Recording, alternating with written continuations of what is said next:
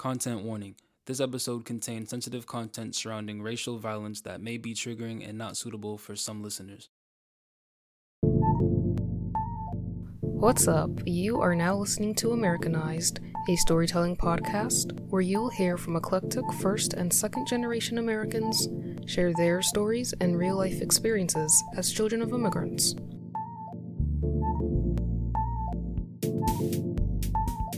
Hello, welcome to part two of the Phil Holland interview, where you will hear him talk about his healing journey and the issue of race in America. I think I covered everything. That's that's that's what happened. And so fast forward to today or to March 2020 or April 2020 when I see George Floyd, that's about probably the 50th person I've seen this happen to. And before I was scared because the first two months, the first year, I didn't want to go outside at night. And for about three years, I couldn't sit in the car parked at night because that's the situation I was shot in. And so it was like terrifying for me to be in that situation again because I was always looking around. I had these weird thoughts like, what if they come back and try to kill me this time? It's because they want to silence me or some crazy stuff like that. Not that it's that crazy, but you know, I was kind of letting my imagination run wild. So I didn't want to tell the story. I didn't want to talk to anybody. I just wanted to sit in my house, focus on recovery, and just be left alone.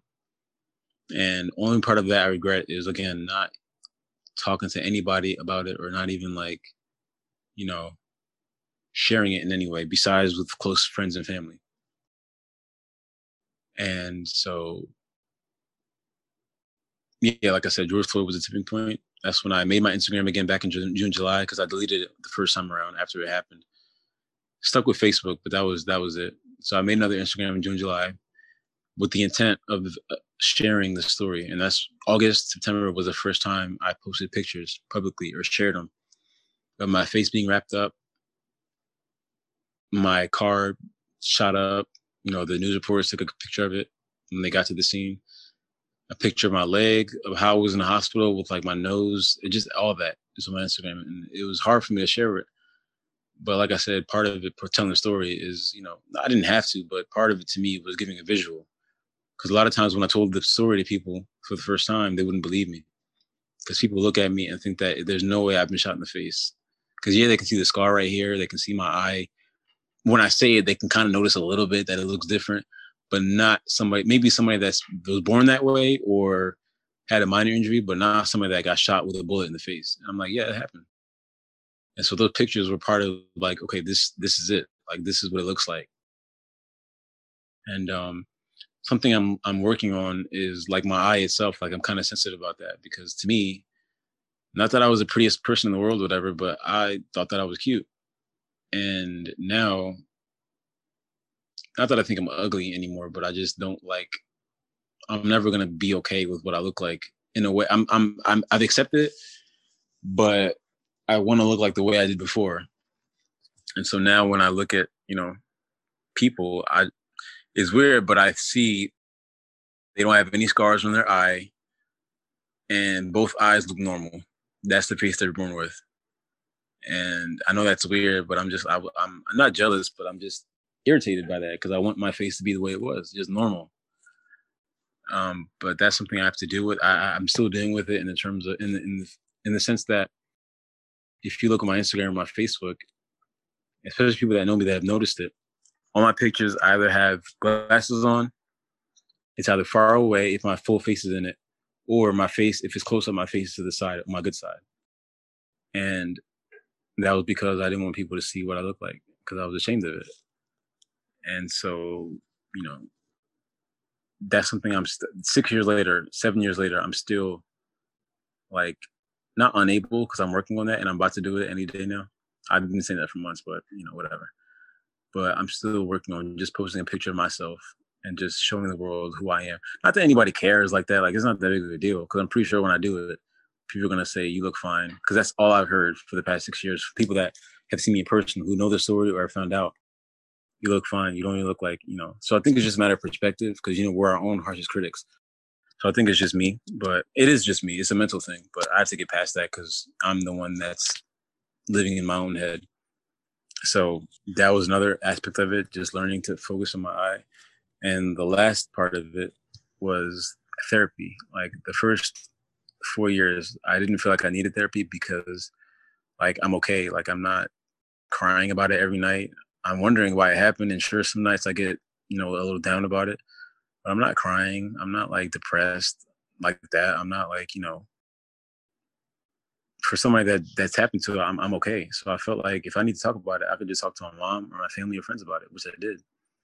But I didn't realize at the time that therapy is more than just you know paying somebody to listen to you, which is what I thought it was. I'm just like, not that I don't believe in it, because I know for some people it works. I knew that before, but for me personally, I just felt like I don't need that. I'm I'm okay, and I didn't realize how wrong I was until 2019, um, because the fact that I didn't go to therapy, I feel like ruined, not ruined, but like affected some relationships negatively. Um, there were some techniques because a side effect of me being hit in the spot of the brain that I was at was that I get irritated easily. I don't want to blame it on that, but you know, I do have not mood swings, but like I'm, I'm, i was laid back anyway. But now I can get irritated easily. Sometimes not as much anymore, but I don't like people talking to me too much, like over and over again. If somebody takes up my time a lot and I want to leave, like I get irritated, not rude, but like irritated. I don't know if that's an effect of the accident. It is to extent, but that could also be, be me just growing up. Who knows? But that was, you know, a small part of it also. And um, forgot where I was going with that. Um, another side effect of it was, you know, when I talk a lot, it hasn't happened until just now, but when I talk a lot, I'll sometimes forget my train of thought. And that never happened before I got shot. So I think that's something to do with the brain or whatever. But if I talk a lot and I go off to a tangent, I will never remember what I was talking about. Like it takes the person I'm talking to to say, you were talking about this. And I'm like, okay, yeah, that's right. And so that's part of it. You know. Um, yeah, you're talking about therapy. Oh, right. That's, what, part, yeah. I always laugh when people remind me because I'm just like, how do I forget these things? Mm-hmm. But yeah, therapy. Um, for those listening, that's another part of the story of my story.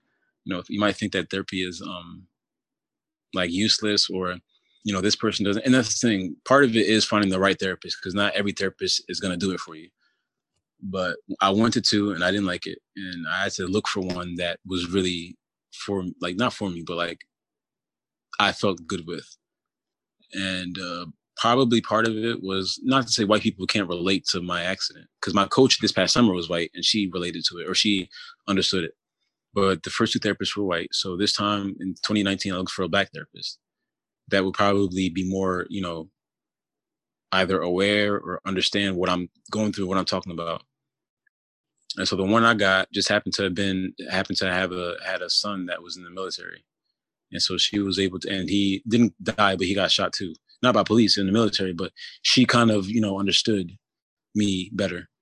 And so when I was in therapy, I said a lot of things that some things that I've been thinking and some things that I never even thought about that just came out in therapy because she let me talk freely and some things just came out. And I never thought that therapy worked like that. So, you know, one thing I would say is therapy, if you need it and if you can afford it, I would say do it because it's like it's it's it helped a lot. And I'm still working on certain things. I'm not perfect, nobody is, but I'm still working on some things. But, you know, therapy if I wish that I had done it as soon as I got to the hospital, or at least like before I got back to work six months later or whatever. So my advice to people listening is like therapy is not just for white people or therapy for white people. Therapy is not useless. It's it's a real thing. People are trained to bring certain things out of you that'll help you with the situation you're in. So um, mm-hmm. that's part of it. And lastly, the other part is, you know, for people who look like me, you know, this can happen. I don't want to say this can happen to you and scare people. But if I'm just sitting there working, delivering pizza, not doing anything, not hurting anybody, and I still get shot in the face. And there's no way to avoid it, really. It's like the way I the way it happened to me, there's no way I could have avoided it besides sitting there and hoping that I don't get shot. And I found out later on, like I told you, I didn't know what they were wearing. I just saw all black. Ironically, they're looking for a guy who's wearing hoodie. I found out later on that the cops who shot me had hoodies on. They had black hoodies and khaki shorts on. So if I had seen that, I still wouldn't have sat there and they didn't have the badges out because the eyewitness later on said they didn't have the badges out until after backup got there. And no, nothing was said. I just they just approached me and shot me. So they lied to the news about what happened, and I'm sure we've seen it happen a lot. So if they, if I would have died, they got they would have got away with it. But you know, um, also for black people who look like me, it can happen to anybody. So you got to be vigilant, and also appreciate every day like it's your last. Because you know that day, I talked to my mom that day, and it was a regular conversation. Me and my mom don't argue. Um, not that a lot of people do, but some people argue with their parents. Never argue with my mom. Like I said, she's almost my best friend sometimes. So we had a regular conversation that day, probably five minutes, and neither of us knew that that could have almost was the last time we talked. And my mom, until about two years ago, was calling me every single day, like every single day because of what happened. So I would say cherish what you got now and live, not live every day like it's your last, because that would be, you know, physically and financially taxing. But just as far as like treating how you treat people and how you think and how you, you know, move and how you how hard you work. Besides living it like it's your last, that'll benefit you in the long run, obviously, working hard and, you know, telling people that you love them and not holding on to things and not, you know, holding grudges and all that. Um, you could be gone tomorrow, like I almost was. And, you know, so you just want to make sure that whatever day you're living, you want to make sure that it's the way I think sometimes, not, and I'm not going to act like I do this every single day because I'm human too, but a lot of times I think, okay, if today's my last day, what I want it to be like, or what do I want to do? or if this is the last person, I, last time I talked to this person, what I want to say to them. So there are male friends that I say I love you to, and people might think that oh that's gay.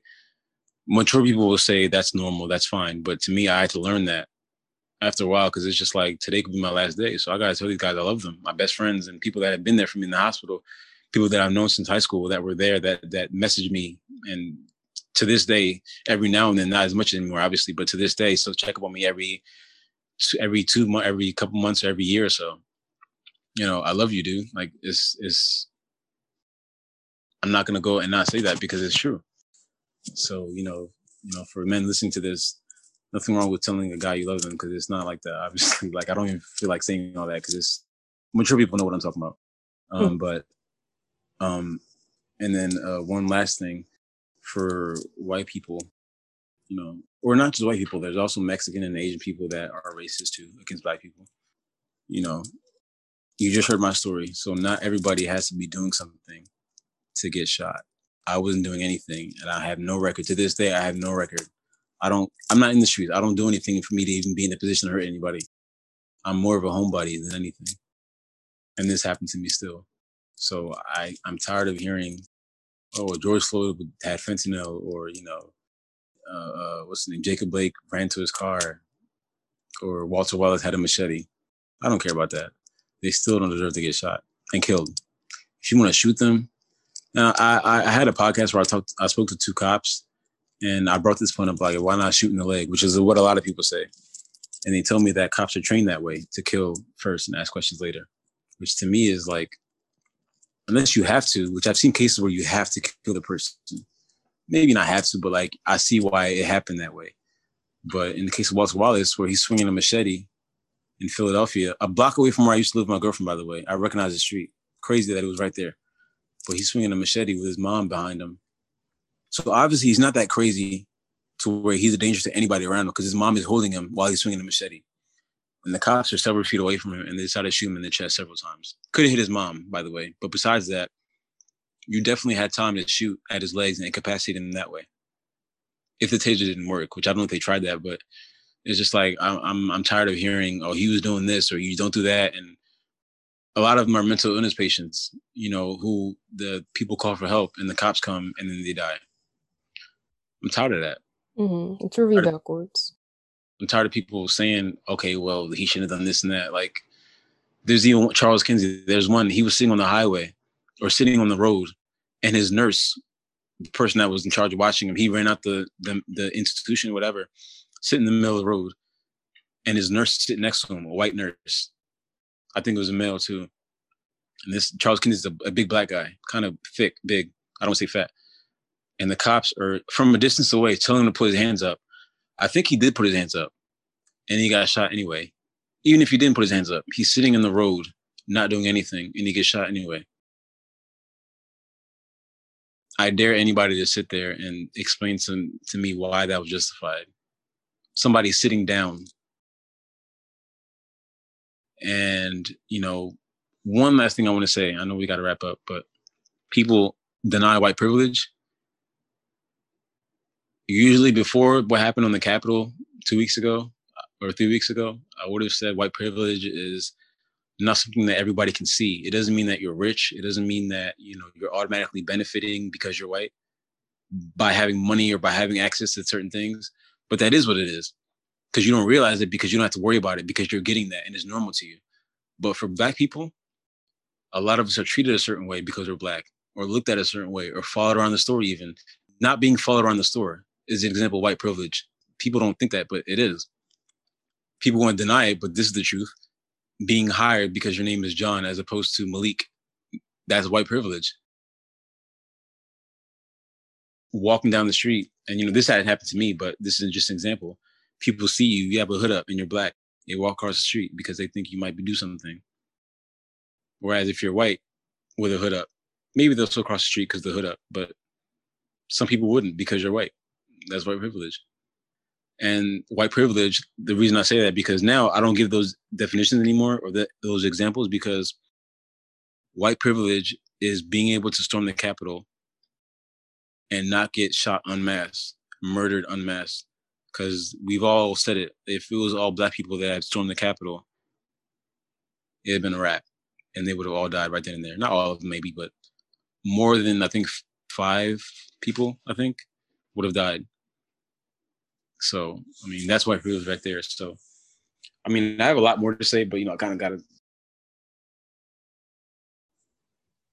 Yeah. I mean, that's my story. Uh, that's why I share it. Because uh, one last thing I'll say, the last thing I'll say is, I had a coach over the summer that kind of brought me out of the de- little depression I was in during, during the pandemic, because I had time to think about everything that what had happened to me. George Floyd happened, and it reminded me of all that. So my coach told me that you know, I had a coach and she gave me a story about whether I should share my story or not. And I felt like, you know, who's gonna care? It was six years ago. It's not like um, I'm I'm fine. Like who's gonna care about my story right now? And she told me that there's a story about a boy, not a true story, but just you know one of those anecdotes or whatever. A story about a boy who was on the beach, and there's this the beach is littered with starfish, for whatever reason and the boys throwing the starfish in the ocean one at a time. And there's millions of them on the beach. And so a man walks up to the boy and says, What are you doing? And he says, I'm saving the starfish. I'm saving all these starfish. And the man says, How are you going to save all these starfish? You're only human, and there's about a million starfish here. You can't throw them all back into the ocean. And the boy doesn't say anything. He responds by picking one up and tossing it back into the ocean. And he says, You see what I just did? The man says, What? He says, I just saved one. I just saved one. He picks up another one, two, picked another one, that's three. You see, you see what I just did? I just saved three of them. So, not who cares, but what does it matter if I can't save a million, if I can save one, two, three, four, five, six, seven, eight? And he sits there and keeps throwing and says it 10, 11. And then the time that you're sitting there trying to discourage me, I've saved 15 starfish probably could have saved more if he didn't distract me, but I've saved all these starfish. And I'm going to save plenty more because I'm dedicated to this. So that's kind of what I think about when I share my story. Like, who's going to care? Who's going to listen? Who's going to really get anything from it? Doesn't matter if there's a million people listening, there's going to be at least one person that learns from this or benefits from it in some way. And if I did that already, then it's a mission success. And I'm going to keep doing it because that's what I'm trying to do. Have people learn from it whether it's people that look like me, like I said, or white people that think the way they do.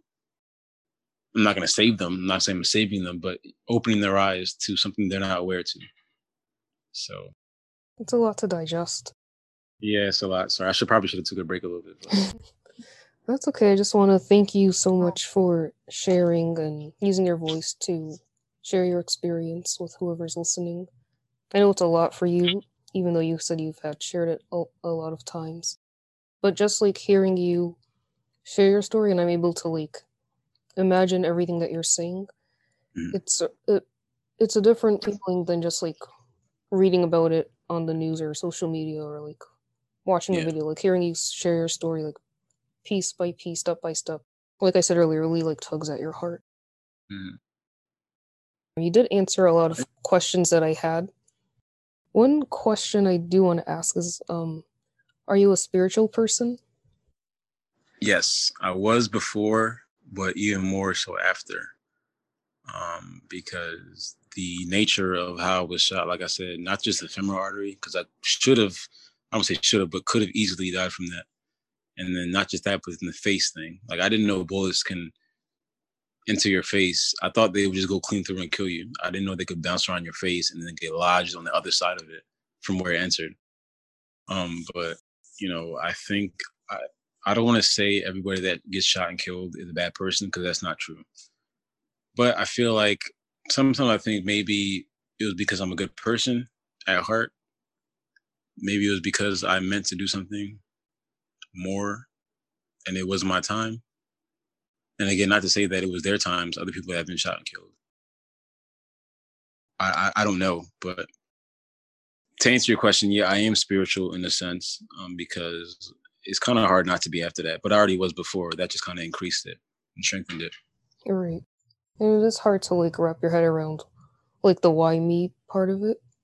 Yeah. just like the purpose behind that. I think probably um is that like a challenging thing for you? Just knowing um you survived and then there's so many other people who didn't. Yeah, that's that's the part that made me feel ashamed that I hadn't shared it sooner Mhm. because I might have survived and could tell the story. I'm not gonna say I could have saved one of those people that was shot and killed, but who knows? Even just one, if I could have just like gone gone public, like who knows what would have happened if I had gone public? It, it, it would have been. I would like I said, I was before Eric Garner, so that would I would have been the first of a long line of people that were shot by police and almost killed or killed. And who knows if I went public, it's hard to say that I wouldn't have at least affected the dynamic in some way. If I really would have went public with it and really just spread the news everywhere, it's hard to say that I couldn't change anything. Definitely it is hard to say.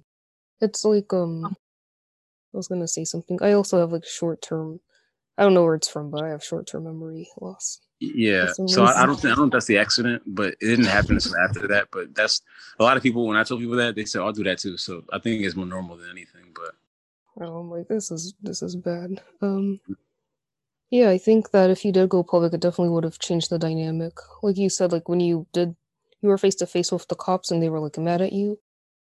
I think their intent was to kill you with our new perspective. And like when you did message me, you said you were shot at 14 times. So that's not Yeah. just a shot to like bring you down to the ground or whatever. That's like out to kill. shot at 14 and miraculously only hit twice. That's that's God. Yeah. So I mean, guardian angel, God, however you want to put it, the universe, fate, Mm, etc., whatever your creed or religion is. It's hard not to think that this is just like uh, he just got lucky. Like I did, but um, I think it's more more than to it. Yeah. I'm still trying to figure out what I'm here for, besides my daughter, because she's perfect. I wish she was here. Well, not really, because she'd be interruptive, but um, she's just perfect, and I've she's seen everything. I- oh yeah, yeah. So you've She's seen it. adorable, yeah. So she's everything that I wanted. Oh, I imagine a, a, a, daughter would be. So um, if it's not her, if I wasn't meant to, you know, raise her and turn her into something that's going to change the world or be something great, I'm still in the process of figuring out what I'm still here for. Um, but like I said, I'm like everybody else. I'm still I have my insecurities. I have. I'm trying to figure things out. mhm. So What messages do you have for your daughter, like when she gets older, as far as the dynamic between race and America? hopefully it's different by then, but it won't because it's been about more than this, but obviously about 150 years. Well, really, it's been 400, but as far as modern day times, as far as racism the way it is today, it's been about 150 years. Mhm. Segregation, all that stuff. So, me, the way I am, I'm a straight shooter. I don't really like to beat around the bush for most things, unless it's absolutely necessary for whatever reason. And I'm not going to scare her or anything like that, but I will tell her the truth. Like, literally, like when I got on Instagram to see your message, before I got on, the first post I saw was before I opened your message today. It was, you know, how this girl from High School Musical, the one with the bandana on her head, I forget her name, I don't know her name, but they didn't know how to do her hair. So she had the, that's why she had a bandana on all the time, and it became Mm. a part of her character because they didn't know how to do her hair. That's not racism, but that's just a lack of accounting for people that aren't white. Like, why doesn't a TV set, a TV studio or a TV set from Disney have people that know how to do black hair? hmm You only got white people there. Why is there only white people there? Because of our country's history, which I can't get into now, but That's a lot. is systemic racism Right. that leads to white people being in positions of power or being everywhere that black people aren't. So now it's like some hair done, like because she nobody knows how to do it. It's ridiculous. It's That's just one example. Yeah. So what I'm going to tell my daughter early on, not just negative things like that, but that she has to appreciate herself and know that she's not ugly, she's not a monkey, or she's not what people might call her in school. Hopefully not, because I will raise hell. I promise you.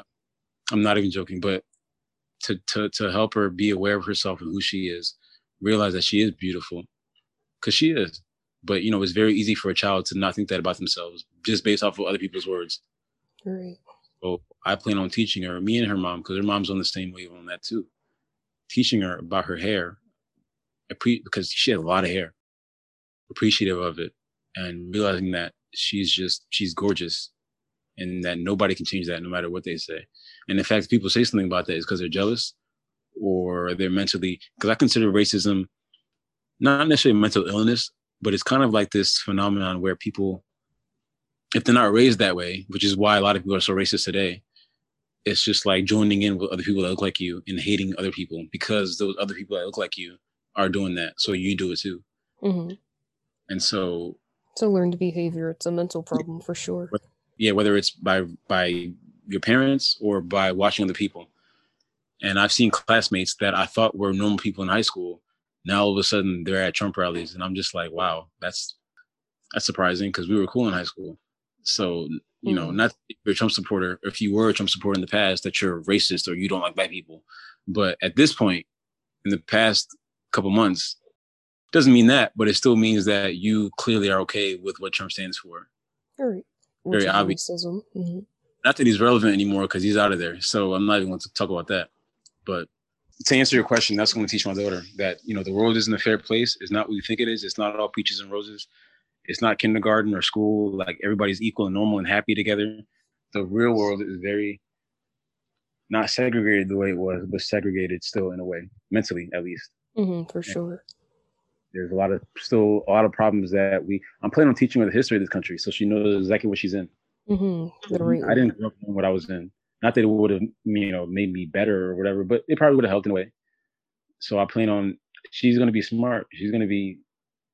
I plan on having her know very early what it is, and hopefully that's. I don't want to say for better or for worse. Like I, I care. Hopefully it's for better, but I think it's for the better because why have your child in the dark like that about the truth?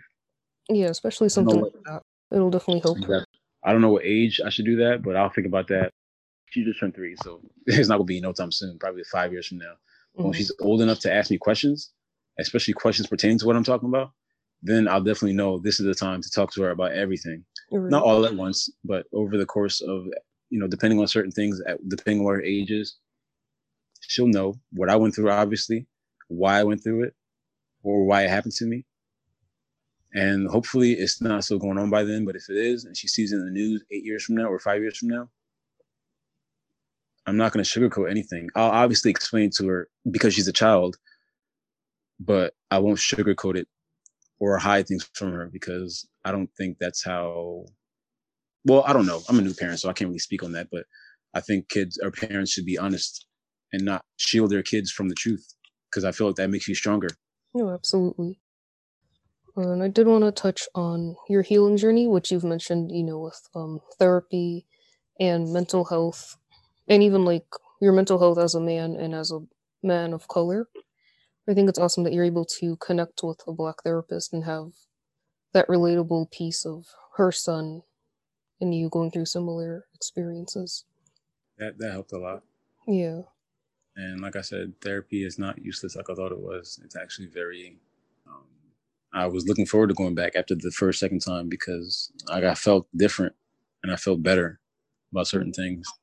Like one thing I said, I didn't mention this earlier, but you know, because of the way I got shot in the face, I feel like I might have, if I don't die early, God forbid, I don't want to speak it into existence, but I feel like you know I'll have I might have dementia or something when I'm older.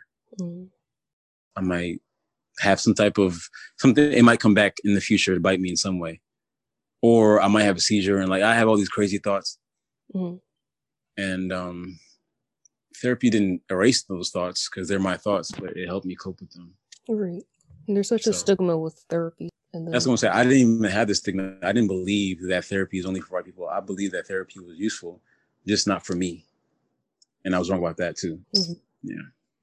All right. This will be my last uh, question. I, we are like way over time.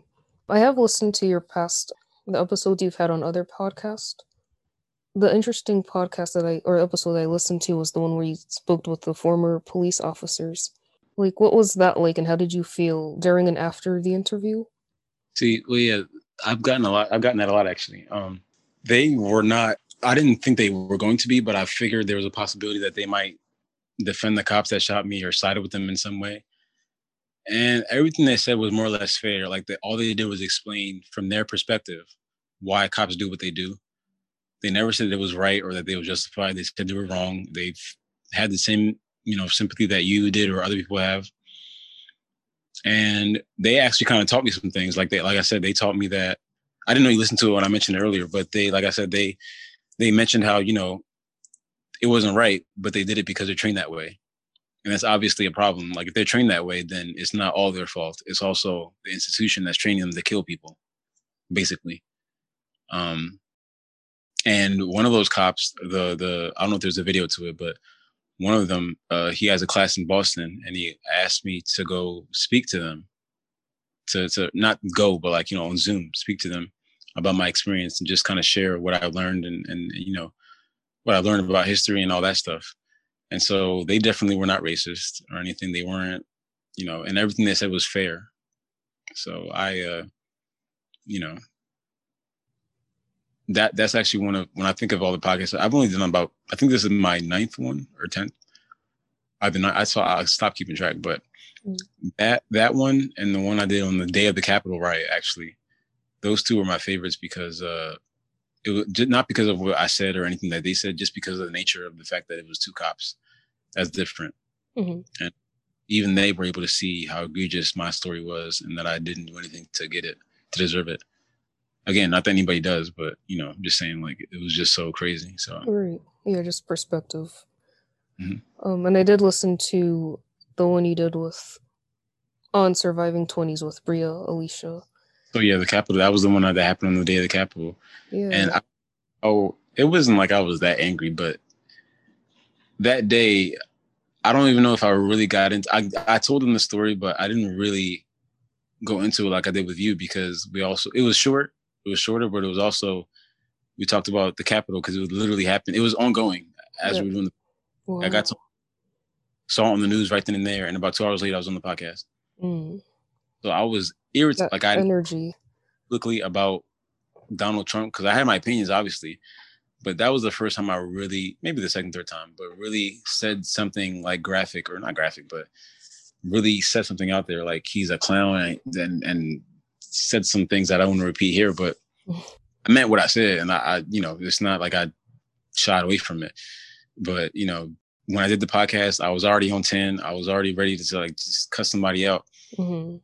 So I don't know if you could hear the anger in my voice, but I was like very angry. You were definitely ready.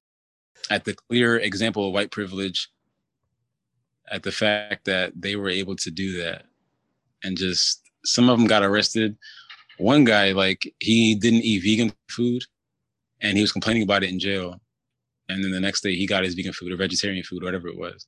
No black person in america is going to go and get arrested complain about what food they're getting and get it. White privilege that would that was an example i forgot earlier mm. the guy that was sitting on nancy pelosi's desk that stole her mail mm-hmm. he gets to spend the rest of his uh until his trial date whatever it is he gets to spend it at home instead of in a jail cell. I heard that.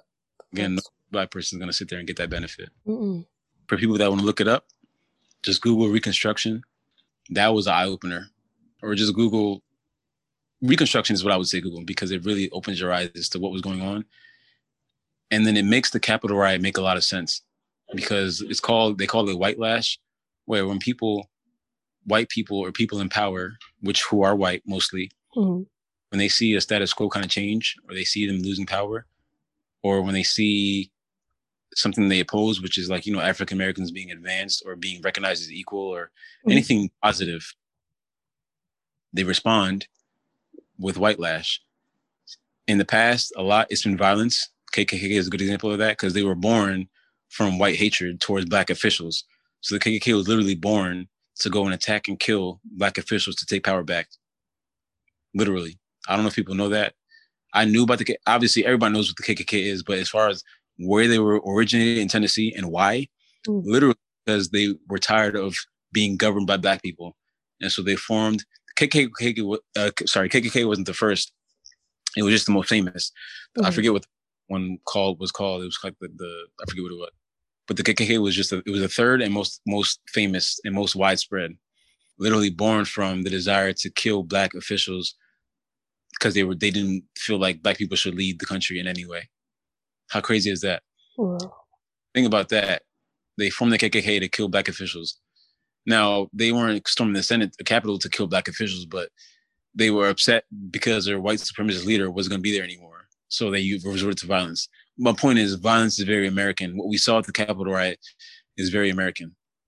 It's not like I was surprised by it, but reading that history, I wasn't surprised after that. It made a lot more sense. And with that being said, as far as white lash and white people reacting to black progress, it's not. I used to think about how in the hell did we get from Obama to Trump? Mhm. That's not a coincidence that we got somebody like him, a black man that was n- didn't fit the stereotype that white people think a black man should be, spoke eloquently. I don't know if I don't think there was any controversy, but I think there were some things people didn't like. But what president is perfect? Somebody that was eloquent and and really represented what a president should be. We got a black man that did that, and then we get Trump. You're right. That wasn't a coincidence. That was an example of white lash, or what Sean calls the dip, which is if there's progress in black people, there's always the dip after that Mhm. by what I don't want to see that progress. So that's what Trump represented. He was the dip. He was white lash. He was. I'm not going to go into that because I'm gonna just get angry all over it. Wow. No, thank you for that. I feel like we're re-enlightened all of a sudden. White you. lash. And violence is very American. That's how our country started. And I just learned white lash on my last podcast I did last week. I it was actually a podcast. I was it was a I was a return guest. First time I did a podcast for a second time, and they're the ones that told me that term white lash, and I was like, that makes that that's perfect for things like the Capitol riot or Mhm. all the violence in America against black people. Like that's perfect. White lash, White but lash. white lash. You know, so Fred Hampton, leader of the Black Panther Party, white lash. The bombing of the of the um in Oklahoma, Tulsa, Oklahoma, a whole neighborhood bombed, where they knew Black Panther people, Black Panther parties, and Black people lived, just straight up killed by the government. Wow. This isn't in our textbooks, by the way. I didn't learn all. Now in GS, I'm going to GSU now in college. Now I'm learning about it because it's like part of the curriculum of African American Studies or U.S. history. Mhm. but you don't learn this in high school. And if they want to say it's because we're younger, I don't want to hear that because I was 17. I knew what racism was. I knew what slaves were. So I could have learned about our country's history. And they purposefully, for example, MLK's pictures in textbooks, they make it black and white to make it seem like it happened a long time ago. Mhm. I learned that out of high school. I was just like, wow. Not that I fell for it because I know what 1963 is compared to what 2011 or 2009 is. I Mhm. know 35 some odd years. But to some people who wouldn't think about that, it's like, oh, this happened way back in the 1800s. You're. Mm-hmm. No, parents lived through it. My mom was born the year JK was assassinated, 10 years after MLK was assassinated. So her, my grandmother lived through segregation. And my great grandmother was probably a slave. I don't know because I don't know my I don't I didn't do ancestry.com. I don't know for a fact, but my great grandmother and possibly my great grandmother were probably slaves. I don't know. But a lot of people know that their grandmothers and grandparents were slaves. And that's crazy to me. It is. It was a long time ago. It really wasn't. In the grand scheme of things, 150, 150 years is a long time, yes. But in terms of America's history, that's like yesterday. That's like the other day. hmm That's like that's like the other day. And they're So like changing up the curriculum now for history. for example, GSU, right now I'm taking US history. We started Reconstruction and now we're into the Great Depression, but it was very bare, very this is what happened. This is what white people did. They killed black people strictly because they didn't want to see them in government. Mm. It's egregious, but it's the truth, and we need to know that. hmm For those white people that deny it or deny, oh, everybody's equal. If you just work hard, you'll get whatever you want. Yeah, that's true, but it's also not that simple. It's really not. Yeah. anybody who wants to Google it, just Google Reconstruction. Google, just Google it. Really, it's 2021. You know how to Google. Just Google it. Google Honestly. Reconstruction. It makes it make sense for all things yeah. that don't make sense. Yeah. It really, it really does. I don't want to be smart about that, but it's just like I've gotten messages from people that have listened to podcasts and asked me questions, and I'll answer them. But it's just like you can Google it and really, I could not only to be smart, but also like you can really obviously Google will explain way better than I can because I'm do just your own research. yeah. Do your own research. It's 2021. Google is free, I believe. So. Like I'm not trying to be smarter or be an asshole. I'm just saying like not to say people shouldn't ask me. Please actually please inbox me, ask me whatever you want. I'm just saying like you can really learn a lot by googling and seeing these articles that I'm seeing because a lot of it is web pages my teacher uses in the online class. It's just web pages, so there, it's all online. You could corner the internet. It's all right there. yeah, you're So- not a resource. You are a person who like has Yeah. answers, but Google's the resource. The people who deny it, it's just like I don't know why because it's right there on the internet. It's right there for all of us to see. So hmm you know, yeah, like I said, Google Reconstruction. And um, one last thing I want to say is for people who want to see what I'm talking about, you know, my face being wrapped up or my my leg or me being in the hospital or you know all that stuff. hmm Um, I Socials out there. yeah, it's it's um it's uh Phil Holland. My name is P H I L H O L L A N D. So Phil Holland with two underscores. That's just so people can see what I'm talking about. Because like I said, I've gotten some messages and people like they'll some people I at the first couple podcasts I didn't get my Instagram and people found me by looking up my name on Instagram or Facebook and they would Google me and ask me, hey, uh, you know, are you okay? Like this is crazy. I heard about it. And so now I like to give my Instagram out so people don't have to like, you know, find me, whatever, or Google me. I like to give that out so people can just go see whether it's you want to see what happened or see what I'm up to now. Um, and like I said, I'm in school, I'm in work, I'm pretty normal, but I draw also. So I'm trying to get into drawing again. Um, it's only because I don't have the time as much. I love basketball. I like anime. I, like, I'm normal. Like I like, I like a lot of things. hmm Um, a lot of different things. I watch Game of Thrones. I like NBA. I like Martin Fresh Prince. I watch, you know, Sons of Anarchy, Breaking Bad. Like I've watched everything. Partly because I had the time to after I got shot, so I caught up on every Walking Dead. So I have a lot of interests, and so I'm a pretty normal person. But I also feel like I'm very versed in a lot of things. So, and I'm always, like I said earlier, people message me, strangers I've never even seen before. If somebody has any questions that's listening, I'm very open book. So you know, Absolutely. And it was really, really wonderful hearing from you and having you share your story. I'm sure you are touching a lot of people and reaching a lot of people as you share. So I want to thank you again for coming on the show and for reaching out to me in general. Thank you for having me, and thank you for replying. Because a lot of people, I don't, I don't, they don't believe me, but they don't reply, which they don't have to. But you know, the people that do reply are always appreciated. So hmm When you did send your initial message, I was like, this is too much. This can't be true. And then, you know, I went on your page and everything, and I was like, this is yeah, true. people you should look it up and be like, oh, okay, now I saw your article, I see now. I'm like, yeah, Yeah. Wouldn't lie about this. I know it just sounds so like insane that it, but Mhm. it's real. no, I get it. I get it. Wow. I want to quote you. You said on the Surviving 20s podcast that I really liked, and I think it's a relatable quote. You said on regarding police brutality and police violence, you said you don't have to be shot to be angry at this, like watching it or Yeah. seeing it, Yeah. which I think is so relevant. Everyone should feel some type of way about black people getting killed by police officers. I don't want to say if you're black, you should be upset about it. Because if you're white, you should be upset about it. Because it's not just a black problem. It's just black No. people are majority. But there are some white people that get shot and killed too. I forget the lady's name, but she was shot by a cop uh, like two years ago. This is it's not even. I don't want to say it's a race problem, even though it is. hmm What it should be is a person problem. It should be a morality problem. It should be a police brutality problem. But it's just that there's so many racist people in the world that it's a race issue. So, but at the end of the day, this is a society problem, and hopefully we get to a spot where we can fix it. I have some negative views on it, so I'm not going to share it, but I don't think it's going to change anytime soon. But nothing really changes overnight. Like we're still dealing with racism 150, 400 years later, Mhm. and it's 150 years later. So it's going to take some time, but we've seen progress, slow but steady. So Yeah, I think this past year has helped a little bit. It's a mindset thing. The more even more negative, but we see now America's has hope because they most people were able to see enough people were able to see that Trump wasn't it. And so I believe that, you know, the country isn't too far gone to where, yeah, we elected Trump, but once we saw what we saw, we got him out. Mhm. So there's there's hope. There's hope.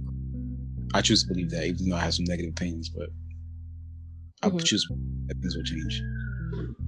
Thank you. I can't thank you enough. You're just so open. I just love how open you are with Yeah. everything. Yeah. Appreciate that. All right. Thank you, Phil. Thank you.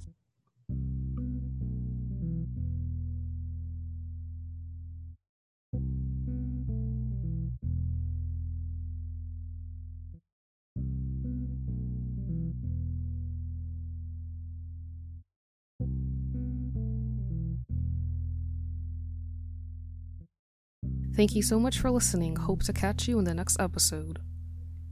All original music produced by Stubborn Soul. You can find him on all music listening platforms at S T B R N S A L. Peace out.